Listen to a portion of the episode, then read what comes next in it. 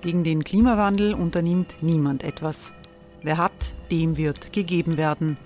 Und Frauen verdienen weniger. War ja immer schon so. Man ärgert sich und macht weiter. Was aber, wenn nicht? Wir haben eine Idee. Die Falter Arena macht die Bühne frei für Menschen und Projekte, die das Land verändern. Mein Name ist Eva Konzett. Ich leite das Politikressort im Falter. Und am Sonntag, den 26. Mai, veranstalten wir im Wiener Stadtsaal die nächste Falter Arena. Mit dabei unter anderem der ehemalige Politiker und Neosänger Matthias Strolz, Theresa Imre von Markter, Sonja Jöchtel von Love Politics oder Kari Ochsner von Ochsner Wärmepumpen. Machen statt jammern. Wir schauen uns an, wie das funktionieren kann. Kommen auch Sie vorbei. Alle Informationen und Tickets finden Sie unter falter.at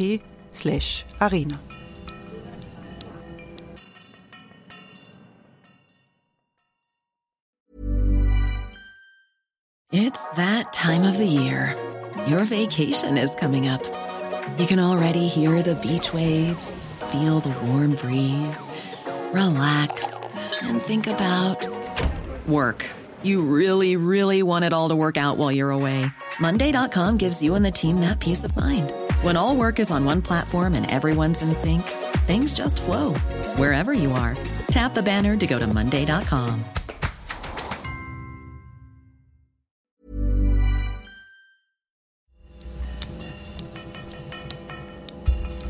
Falter Radio, der Podcast mit Raimund Löw.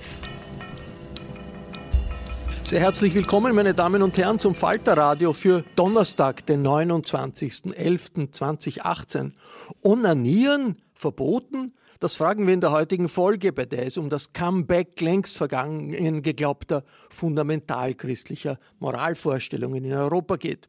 Ich freue mich, dass Falter-Redakteurin Barbara Todt hier ist. Hallo. Hallo. Barbara Todt hat aufgedeckt, mit welchen ultrakonservativen Schulungsunterlagen eine Organisation namens Teen Star Aufklärungsunterricht betreibt. Und ich begrüße Falter-Chefreporterin Nina Horacek. Hallo. Hallo. Nina Horacek nimmt für den Falter an einem internationalen Kooperationsprojekt teil, bei dem es um die Folgen des rechtsnationalistischen Drucks in Europa geht. Wir hören in dieser Episode auch ein Gespräch mit dem Osteuropa-Experten Karl-Peter Schwarz und mit der feministischen Aktivistin Alicia Flissak. Nina äh, Horacek, wie stark ist dieser Angriff auf die Rechte der Frauen wirklich zurzeit in Europa? Der Titel des Artikels im Falter lautet Die neuen Kreuzritter. Wer ist damit gemeint? Damit sind ähm, Regierungen gemeint in Italien, ähm, in Polen, aber auch in Ungarn, also und zum Teil muss man sagen auch in Österreich, wobei Österreich bei weitem noch nicht so ähm, den Druck so extrem hat wie in diesen drei Ländern. Und gerade Italien finde ich sehr spannend, weil das nicht so bekannt ist, dass ähm, die Lega, die dort in der Regierung ist mit den fünf Sternen, ganz stark ähm, drängt, dass Ab Abtreibung verschärft, wenn nicht gar verboten wird. Wie, wie äh, funktioniert das? Wie läuft das? Ja, zum Beispiel hat Verona, ähm, die Stadt Verona hat sich jetzt im Oktober zur Pro-Life-Stadt ernannt. Ähm, das war unter Führung ähm, eines Lega-Politikers. Das heißt, in Verona soll Abtreibung erschwert werden. Es wird eine, so eine finanzielle Unterstützung geben für Frauen, die ähm, auf eine Abtreibung verzichten. Und ähm, es werden auch ähm, Abtreibungsgegner offiziell von der Stadt unterstützt, finanziell. Inwiefern gibt es da eine Verbindung zwischen christlichen Fundamentalisten auf der einen Seite, Rechtspopulisten, politischen Parteien auf der anderen Seite? Naja, es sind schon die Motive ein bisschen unterschiedlich. Also in Polen ist natürlich dieses katholisch-fundamentalistische stärker, wobei es in Italien natürlich auch ein sehr stark katholisch geprägtes Land ist. Ähm, die Lega hat ja auch wieder eingeführt oder ist gerade dabei einzuführen, dass in jedem öffentlichen Gebäude wieder Kreuze aufgehängt werden müssen. Das ist zum Beispiel ähm, eine Parallele zu Polen. Die Gründe sind, ähm, also es gibt zwei, ich würde sagen, es gibt zwei Ebenen, warum der Kampf gegen sagen, das Recht auf Frau oder Frau selbst zu bestimmen, wann sie Kinder kriegt oder ob sie Kinder kriegt, so stark ähm, beschnitten werden soll. Das eine ist mal dieses katholische, eben Abtreibung als Sünde, als Unrecht. Und das zweite ist die Idee, ähm, sagen, als Kampf gegen die sogenannte unter Anführungszeichen Umvolkung, also dass die eigene Bevölkerung ähm, dazu gebracht werden soll, mehr Kinder zu kriegen, damit keine Migranten kommen. Das ist zum Beispiel auch in Ungarn ein Motiv, dass die auch versuchen, ähm, Frauen dazu zu bringen, nicht abzutreiben. Inwiefern ist dieser Druck auch in Österreich zu spüren? Die Fristenlösung ist ja weitgehend unbestritten, oder? Die ist weitgehend unbestritten. Ich glaube, es wäre auch schwer, das politisch anzugreifen. Aber was, glaube ich, viele irritiert hat, war, dass es ähm, in den quasi Vorbereitungs Papieren, die Sebastian Kurz und sein Team äh, geschrieben haben, sozusagen um sich vorzubereiten auf die Machtübernahme in der ÖVP, dass es da durchaus eine Passage gab, ähm, wo zum Beispiel gefordert wird, dass äh, man Motivforschung macht bei Frauen, die abtreiben oder abtreiben wollen. Und das ist eine Forderung, die wir alle kennen aus der ganzen Lebensschützerbewegung ähm, die ich sehr kritisch sehe, weil da geht es quasi nicht darum, statistisches Material über Abtreibungen generell zu generieren, sondern eben auch bewusst nachzufragen, äh, warum treibt die Frau ab und vielleicht auch im Prozess dieses Nachfragens ähm, sie davon abzuhalten. Äh, Barbara Dott, diese äh, Grundidee, die Nina Horacek jetzt angesprochen hat, es müssen die Frauen dazu gebracht werden, mehr autochtone Kinder äh, zu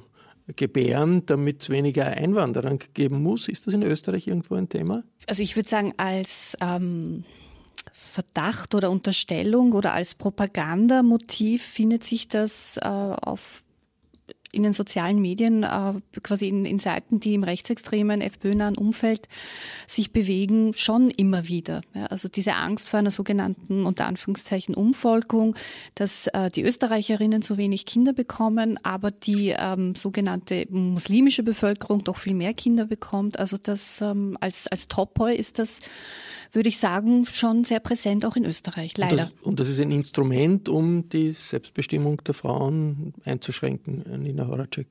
Naja, wenn ich sagen, versuche, Abtreibung ähm, schwerer möglich zu machen, ist natürlich für schwer, Frauen schwerer abzutreiben. Das sieht man zum Beispiel in Polen ganz stark, dass er eines der restriktivsten Abtreibungsgesetze hat in Europa, das jetzt auch nochmal verschärft werden sollte. Da haben die Frauen sich sehr dagegen gewehrt, deswegen wurde das verhindert. Aber in Polen ist es jetzt schon so, dass es ganz viele illegale Abtreibungen gibt, einfach weil ähm, man nur abtreiben darf, wenn das Leben der Mutter oder des Kindes gefährdet ist oder wenn es eine Vergewaltigung war. Und da fahren ganz viele Frauen zum Beispiel nach Österreich oder nach Deutschland. Ich wollte noch kurz was sagen zu den Motiven. In Deutschland ähm, hat die AfD auch den Slogan, sie fordern eine Willkommenskultur für ungeborene Kinder, was ja auch irgendwie ähm, eine recht eindeutige Sprache ist. In Österreich ähm, sagt die FPÖ, dass sie die Fristenlösung nicht angreifen will, dass sie die akzeptiert, sagt aber auch gleichzeitig, die Gebärmutter sei wegen der vielen Abtreibungen, die Frauen durchführen, der ähm, Ort mit der höchsten Sterbewahrscheinlichkeit im Land. Und die FPÖ sagt auch, dass sie ähm, zum einen ähm, nicht möchten, dass man in privaten Kliniken Abtreibungen durchführt. Da redet sie von einer Abtreibungsindustrie, die es angeblich gibt in Österreich. Sie sagt aber auch, also es gab einen Antrag, dass in öffentlichen Spitälern Abtreibungen durchgeführt werden sollen, in, sagen, dass man in jedem Bundesland im öffentlichen Spital abtreiben darf. Da hat die FPÖ auch dagegen gestimmt. Das heißt, wenn ich jetzt sage, in den privaten Kliniken will ich es nicht, aber ich will es auch nicht zulassen in den öffentlichen Krankenhäusern. Ich meine, dann bleibt mir nicht mehr wirklich viel. Also dann sehe ich da schon eine gewisse Tendenz zur Einschränkung. Dass in Polen eine sehr konservative Stimmung herrscht, das ist bekannt. Ändert sich das? Was ist neu in Europa? Gibt es da einen Bruch zwischen Osteuropa und Westeuropa? Ist das in Osteuropa, wo die Religiosität stärker ist als in den stärker laizistisch geprägten Gesellschaften, äh, im Westen anders oder ist das ein allgemeiner Trend? Nee, ich würde sagen, das ist, also wenn man jetzt Italien anschaut, die AfD, die im Aufsteigen ist in Deutschland und ähm, sagt, auch ungeborene Kinder haben ein Recht auf Leben, dann will ich das jetzt nicht unbedingt als Ost-West Gefälle darstellen, sondern ich würde einfach sagen, 40 Jahre nachdem Frauen auf die Straße gegangen sind, um das Recht auf Abtreibung durchzusetzen, also sagen unsere Müttergeneration, ähm, ist da wieder durchaus eine Tendenz, das in Frage zu stellen und den Frauen dieses Recht wieder zu nehmen. Und also vielleicht ergänzend, ähm, gerade die ähm, die, die Rechtspopulisten und auch Strache, Heinz, Heinz Christian Strache konkret, sagt ja auch immer, ein Ziel ist es, quasi das Jahr 19, ähm, 68 rückabzuwickeln. Also ein Ziel seiner Politik sind die Errungenschaften der 68er Bewegung äh, wieder rückgängig zu machen. Und da ist sozusagen das Thema Selbstbestimmung, äh, Recht auf, auf Abtreibung, ähm, ist, ist quasi ein ganz zentrales von vielen, die sich in dem Bereich bewegen. Ein spezieller Fall in Österreich ist diese Organisation namens Teen Star, eine Organisation, die Aufklärungsunterricht betreibt und die einer christlich-fundamentalistischen Gedankenwelt verbreitet ist. Da gibt es in diesem äh, Falter dieser Woche einen Artikel dazu, in der letzten Woche auch. Warum werden eigentlich externe Organisationen überhaupt äh, gebraucht, um in Schulen Aufklärungsunterricht äh, zu, zu, liefern. Ist das nicht Teil des Unterrichts? Ja, li lieber Raimund Löw, das ist genau die Frage, die ich mir in der Woche gestellt habe, weil ich mich eben auch gewundert habe, wieso es so viele private Anbieter gibt, die quasi an Schulen diverse Workshops anbieten. Und zwar das quasi in den letzten fünf bis zehn Jahren ganz, ganz massiv. Dazu gibt es ähm, zwei Dinge zu sagen. Also zum einen ist es natürlich vom Vorteil, weil Leute, die von außen kommen, haben eine entsprechende Ausbildung, sind Experten. Ähm, Schülerinnen, Teenager, gerade in der Pubertät, tun sich ja oft leichter mit Personen, die jetzt nicht der eigene Lehrer oder der Klassenvorstand sind, über so Intimes zu sprechen. Also das sind quasi die positiven Seiten. Ähm, die zu kritisierende Seite ist, dass natürlich dadurch ähm, Tür und Tor geöffnet wurde für Organisationen wie zum Beispiel Teenster, die eben ein sehr, sehr ähm, konservatives Retro Rollenbild und Gesellschaftsbild vertreten und dadurch in Schulen eigentlich ungehindert missionieren konnten. Österreich ist da äh, in einem europäischen Trend ein bisschen. Wir werden über Dienstag noch ausführlicher sprechen. Ich habe mit der polnischen Frauenaktivistin Alicia Flissak gesprochen und sie gefragt, wie groß aus ihrer Sicht dieser antifeministische Backlash in Polen ist. Eine Art von Allianz zwischen Politik und Religion äh, einfach zur Konsolidierung von restriktiven Geschlechterrollen für Frauen ähm, zur Folge hat.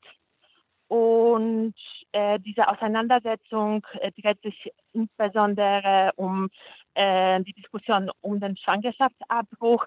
Wie, wie ist genau die Situation äh, mit, äh, in Bezug auf Abtreibung? Kann einen Schwangerschaftsabbruch nur in drei Fällen vornehmen, wenn äh, die Gesundheit der Frau gefährdet ist, um, wenn das Fötus krank ist um, oder wenn ähm, die Schwangerschaft ähm, eine Folge von, äh, von äh, Kriminaltat war, also Inzest oder Vergewaltigung. Wie ändert sich das? Wie soll das nach dem Willen der Regierung geändert werden? Erster Gesetzentwurf zur Verschärfung des äh, Schwangerschaftsabbruchgesetzes Gesetzes in Polen äh, war darauf ausgelegt, dass der Schwangerschaftsabbruch überhaupt nicht möglich ist, auch im Falle von Gesetz äh, von äh, Vergewaltigung oder Inzest. Das wie gesagt, ähm, das hat sich nicht durchgesetzt. Äh, da haben Menschen massiv dagegen protestiert.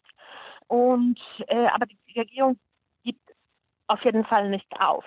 Wir haben zum Beispiel im Januar 2017 äh, ein Gesetz äh, durchgesetzt, in dem Frauen äh, einmalig 1000 Euro bekommen, ähm, ja, eine Summe von 1000 Euro bekommen würden, wenn sie sich für das Gebot eines unheilbar kranken, krankes Kindes entscheiden würden. Also wenn sie sich für Gebot eines Kindes entscheiden würden, das gleich nach dem Gebot sterben würde. Da hat die Regierung äh, eine Prämie von 1000 Euro von 1000 Euro geplant. Politisch ist es ja so, dass die äh, PiS-Regierung in Polen immer wieder sagt, sie will sich von Brüssel nichts vorschreiben lassen. Spielt das auch in die Diskussion um, um die Rechte der Frauen oder auch äh, in der Diskussion etwa um die Gleichberechtigung der Schwulen eine Rolle. Äh, ja, gen genau. Also nach der Machtübernahme, also eigentlich der Machtübernahme der PiS-Regierung äh, äh, ging eine Kampagne gegen Genderismus voraus. Also eine Kampagne gegen Genderismus. Gegen Genderismus, also das ist eher als eine Ideologie gedacht in der konservativen äh, Medien und äh, dabei ging es darum, dass äh, die katholische Kirche und konservative ähm, Gruppen in Polen viele Initiativen angegriffen haben äh, gegen den Gebrauch des Begriffs Genders äh, und die Antigenderisten behaupten, dass Kinder und Familien sowie polnische kulturelle und religiöse Werte von Feministinnen und LGBTQI äh, und Menschenrechtsaktivistinnen ähm, zu schützen. Das war die polnische Frauenaktivistin Alicia Flissak, die in Berlin bei der Frauensolidaritätsgruppe Dziewuchi Berlin aktiv ist. Zu ganz anderen Schlüssen kommt der Journalist und Osteuropa-Experte Karl-Peter Schwarz. Wie sehr die Infragestellung der Frauenbewegung mit einem Backlash gegen 1968 zu tun hat, wollte ich von ihm wissen. Ich glaube nicht, dass man von einem Rollback äh, sprechen kann, weil einfach das, was 1968 und in den Folgen passiert ist, äh, was ich glaube, was man, äh, ich glaube auch nicht einfach nur auf den Begriff Befreiung der Frau reduzieren kann. Das hat also sehr weitreichende Auswirkungen und das geht also jetzt weit in die Mitte der Gesellschaft hinein und äh, wird empfunden von äh, zunehmend von Leuten, die also einen katholischen Hintergrund oder einen christlich-orthodoxen Hintergrund haben oder überhaupt einen religiösen Hintergrund haben, zunehmend als Bedrohung ihres Glaubens und ihrer Lebensart empfunden. Das ist der Grund dafür, warum also in Slowenien, in Kroatien, in der Slowakei, also traditionell sehr katholische Länder, oder in Rumänien, ein gläubiges äh, äh, orthodoxes Land, äh, relativ äh, starke Unterstützung äh, für Initiativen da sind, die also zum Beispiel die, die Ehe als, als, eine, als eine Verbindung zwischen Mann und Frau in der Verfassung festschreiben wollen oder zur gesetzlichen Grundlage erklären wollen. Ob Karl-Peter Schwarz, ähnlich wie die Autorinnen im Falter, ein Anwachsen des christlichen Fundamentalismus diagnostiziert?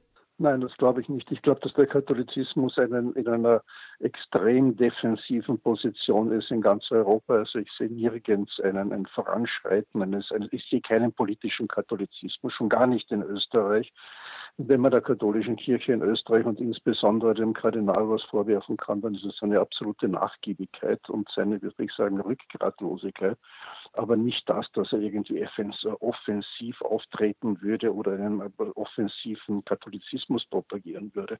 Und das gilt auch für die gilt auch für die Deutsche Bischofskonferenz und für die anderen Länder, die meistens ja ganz stark in das staatliche System einbezogen sind. Auch eine Verbindung von Antifeminismus und Rechtspopulismus kann der Journalist Karl-Peter Schwarz nicht ausmachen.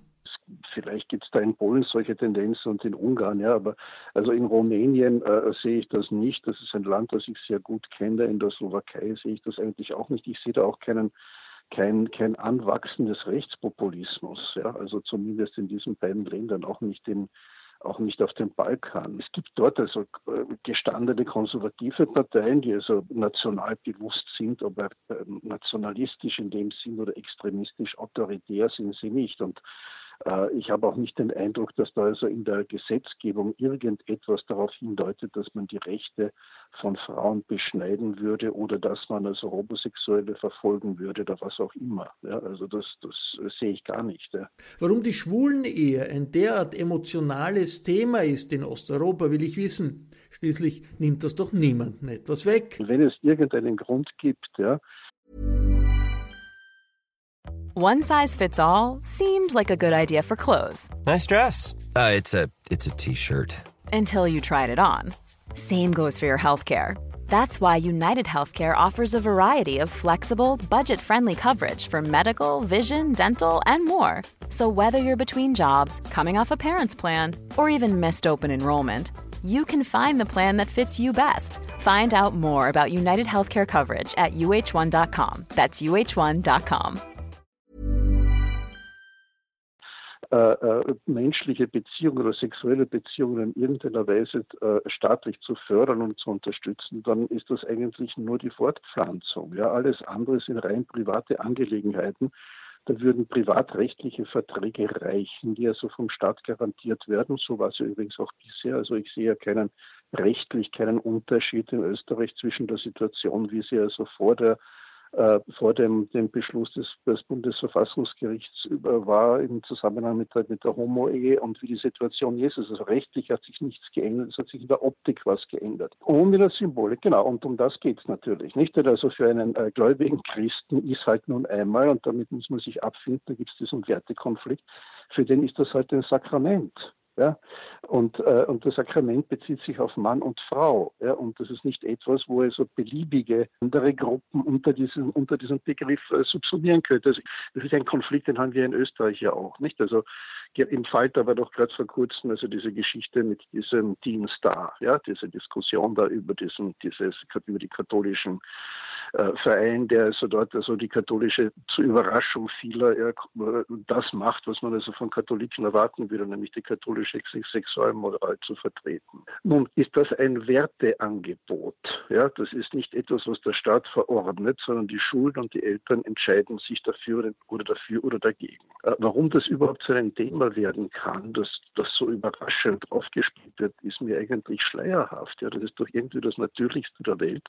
Und in der Frage der Erziehung sind natürlich in erster Linie auch in das, gerade in der Sexualpädagogik meiner Ansicht nach die Eltern zuständig und nicht der Staat. Ja, also diese Art von Verstaatlichung von der Sexualpädagogik, das ist, damit, damit beginnt ja schon einmal das Unheil. Ob die Tätigkeit von Organisationen wie Teen Star in Österreich und Deutschland nicht genau bestätigt, dass wir in Europa in Fragen der Sexualmoral einen konservativen Backlash erleben. Backlash. Es gibt unterschiedliche Auffassungen. Ich meine, die auf 68 zurückgehende Haltung zur Sexualität, ja, und auch zur Frage der Abtreibung natürlich nicht. Das sind äh, das sind äh, Dinge, die halt die von Anfang an also dem, dem, dem Katholizismus widersprochen haben, nicht? Und man also man kann doch wohl nicht erwarten, dass eine katholische Organisation äh, der Meinung ist, dass so Abtreibung ja eh kein Problem ist und äh, ohnehin ein Recht der Frauen und, und Homosexualität und Gruppensex und was weiß ich, was alles okay ist. Ja? Warum Backlash? Also das, das, das sind unterschiedliche Positionen. Ich meine, wenn man sich anschaut, ja, diese Broschüre, die zum Beispiel ja, äh, das, das, das Jugendinfo, die Jugendinfostellen da herausgeben, ja, ähm, die also, äh, wie heißt das, das ist so ein, ein, ein Material, das heißt, ähm, bezogen auf die Sexualpädagogik der Vielfalt. Die haben dazu eine Broschüre herausgegeben für die Zwölfjährigen, ja, äh, von ab, ab, ab, ab dem zwölften Jahr. Und da sind also, was da, steht alles drinnen, Stellungen Geschlechtsverkehr, Gruppensex, One-Night-Stand, Pornos, Anal- und Oralverkehr, wenn ihr SM ausprobieren möchtet, redet über eure Wünsche und Fantasien, probiert Schritt für Schritt aus, was euch gefällt. Ich meine, da wird eine Art, ein Menschenbild und ein Bild von Sexualität protegiert, von dem man sich nicht wundern kann, dass Katholiken sagen, nein, so nicht. Aber Propaganda gegen Onanie, wie das vom Dienst da betrieben wird, ist das nicht aus der Zeit gefallen? Ja, es mag schon sein. Ich meine, es sind viele Positionen, die also von einem säkularistischen Standpunkt aus betrachtet in der katholischen Kirche aus der Zeit gefallen sind. Also eigentlich alles. Ja. Aber, aber das ändert nicht, dass es, äh, dass, es, dass es das eben noch gibt und dass es also äh, in Österreich zwar nicht mehr viele, aber doch noch auch Katholiken gibt und die also sich auch einbringen wollen in, die, in, äh, in, in Fragen, wie, wie Kinder in den Schulen erzogen werden und wie ihre Kinder in den Schulen erzogen werden. Aber wie gesagt, dadurch, dass das ja nicht verordnet wird von oben, ja, und da auch äh, äh, die Schulen und die Eltern sich für etwas entschieden haben, wie das in dem Fall ist, sehe ich eigentlich, wo, wo soll denn da das Problem sein? Ich meine, das ist ihnen ja nicht aufgezwungen worden. Soweit der Journalist Karl-Peter Schwarz, der lange Zeit Korrespondent der Frankfurter Allgemeinen Zeitung war und heute in der quergeschriebenen Kolumne der Presse schreibt. Und das ist ja auch ein Ziel unseres Podcasts, ganz unterschiedliche Meinungen äh, zur Diskussion zu stellen und zu diskutieren. Äh, Barbara Dott, wie stark ist wirklich die Kraft der christlichen Fundamentalisten in Österreich? Hat der Karl-Peter Schwarz nicht recht, wenn er sagt, das sind Außenseiter, die eigentlich äh, wenig Einfluss haben. Ich finde, er irrt in einem Punkt. Also klar, wenn man sozusagen äh, christlich denkt, dann äh, ist das, was Teens da macht, äh, nicht überraschend, weil das ist eben quasi, äh, geht Hand in Hand mit, mit christlichen Werten und Überzeugungen.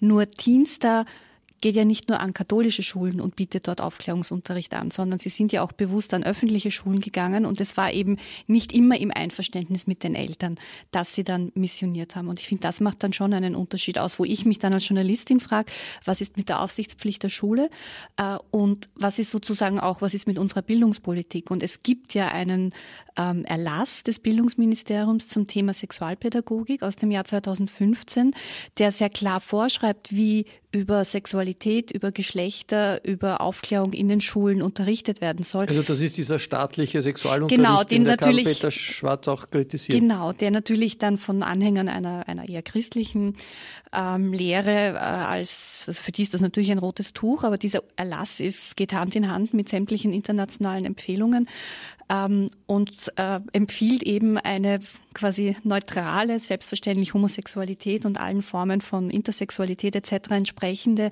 Aufklärung.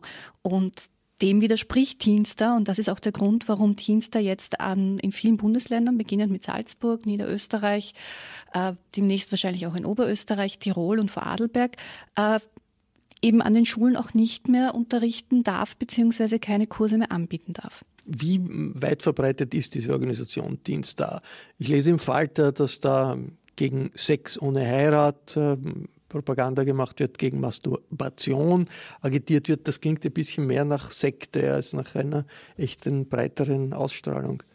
Ich würde sagen, es ist ein ein kleiner, aber sehr gut vernetzter und vor allem extrem professioneller Verein, der zum Teil sektenähnliche Strukturen hat. Also, Nicht nur in Österreich. Äh, nein, nein, also das kommt aus den USA. Es ist sehr aktiv in, in, also sie sind sehr aktiv in Deutschland, in der Schweiz, in Österreich, auch in Südtirol.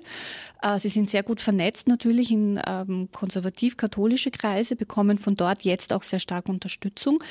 Ähm, sie sind jetzt keine Massenbewegung, aber die Personen, die sozusagen für Teens da unterwegs sind, sind extrem überzeugt extrem professionell und, ähm, ja, und treten auch mit entsprechendem Selbstbewusstsein auf. Inwiefern gibt es äh, Zusammenhänge zwischen politischen, rechtspopulistischen Politikern, rechtspopulistischen Kräften und solchen äh, sehr, sehr ultrakonservativen äh, Aktivisten im Bereich der Moral, Nina Horacek? Also ich kenne jetzt keine also personelle Überschneidungen in Parteien, weiß ich jetzt keine von der Organisation. Ähm aber es gibt ja zum Beispiel in der FPÖ gibt es den Herrn Stadler, der so einen christlichen Fund Aber der ist schon lange nicht mehr in der FPÖ. Der ist schon im FPÖ-Bereich. Aber er tritt der, der Stadler. Also, also natürlich gibt es jetzt sagen, also, sagen, also das gab es natürlich. Also sowohl ich mein, politisch als auch ähm, ähm religiös. Also was es natürlich ganz stark gibt in der FPÖ, ähm, den Stadler würde ich jetzt nicht mehr zur FPÖ zählen, da ist er schon zu lang weg. Aber natürlich geht es auch in dieses extrem reaktionäre ähm,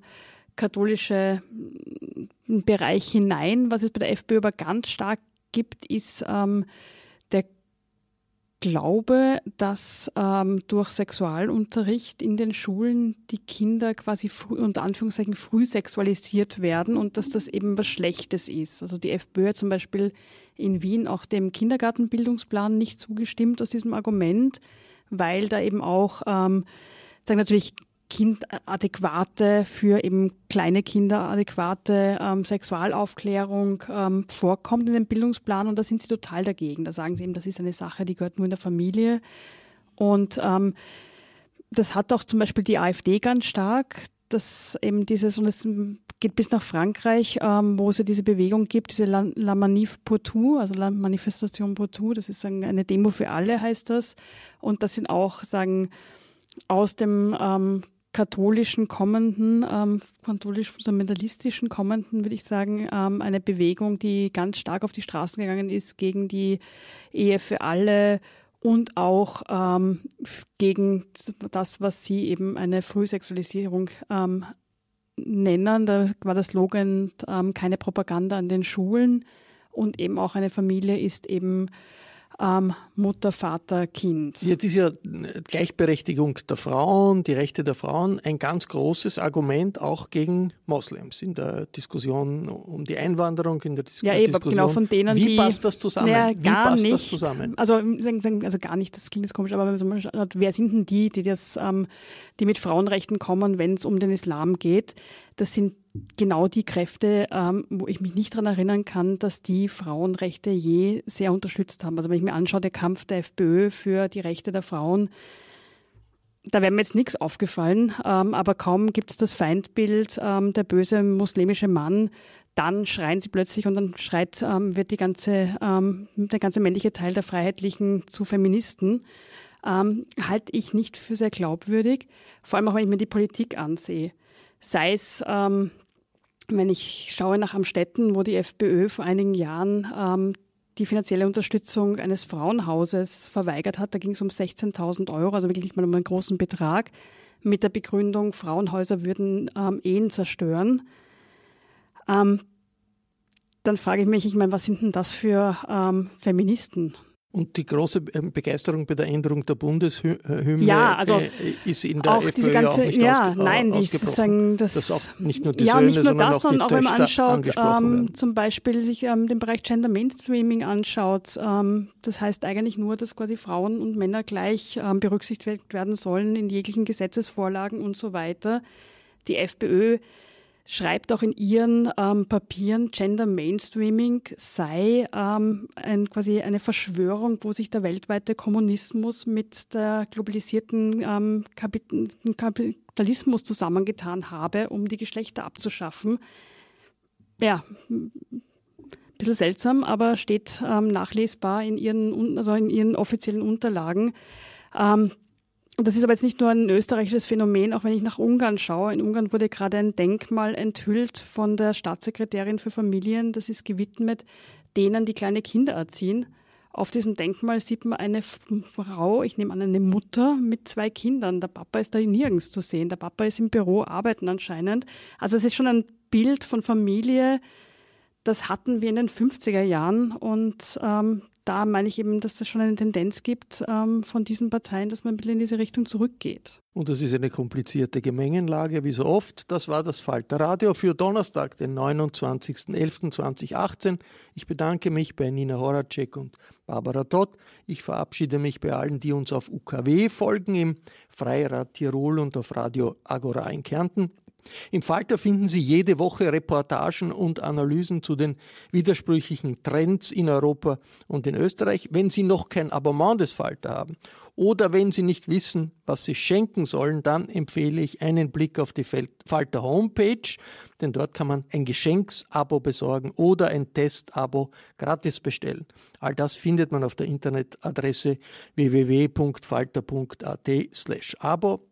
Für Samstag bereiten wir eine Folge über das Wiener Integrationshaus vor. Die Schauspielerin Katharina Stemberger, die dieses Jahr den Vorsitz im Integrationshaus übernommen hat, wird einer meiner Gäste sein. Ursula Winterauer hat die Signation gestaltet.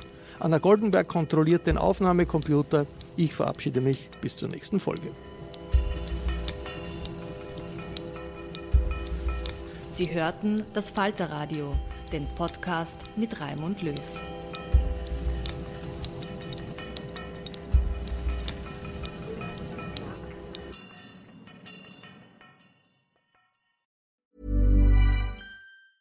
Planning for your next trip? Elevate your travel style with Quince. Quince has all the jet setting essentials you'll want for your next getaway, like European linen, premium luggage options, buttery soft Italian leather bags, and so much more. And is all priced at 50 to 80% less than similar brands. Plus, Quince only works with factories that use safe and ethical manufacturing practices. Pack your bags with high-quality essentials you'll be wearing for vacations to come with Quince. Go to quince.com slash pack for free shipping and 365-day returns. Planning for your next trip?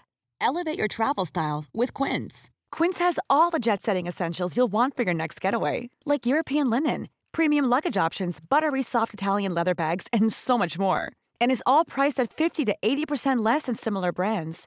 Plus, Quince only works with factories that use safe and ethical manufacturing practices. Pack your bags with high-quality essentials you'll be wearing for vacations to come with Quince. Go to quince.com/pack for free shipping and 365-day returns.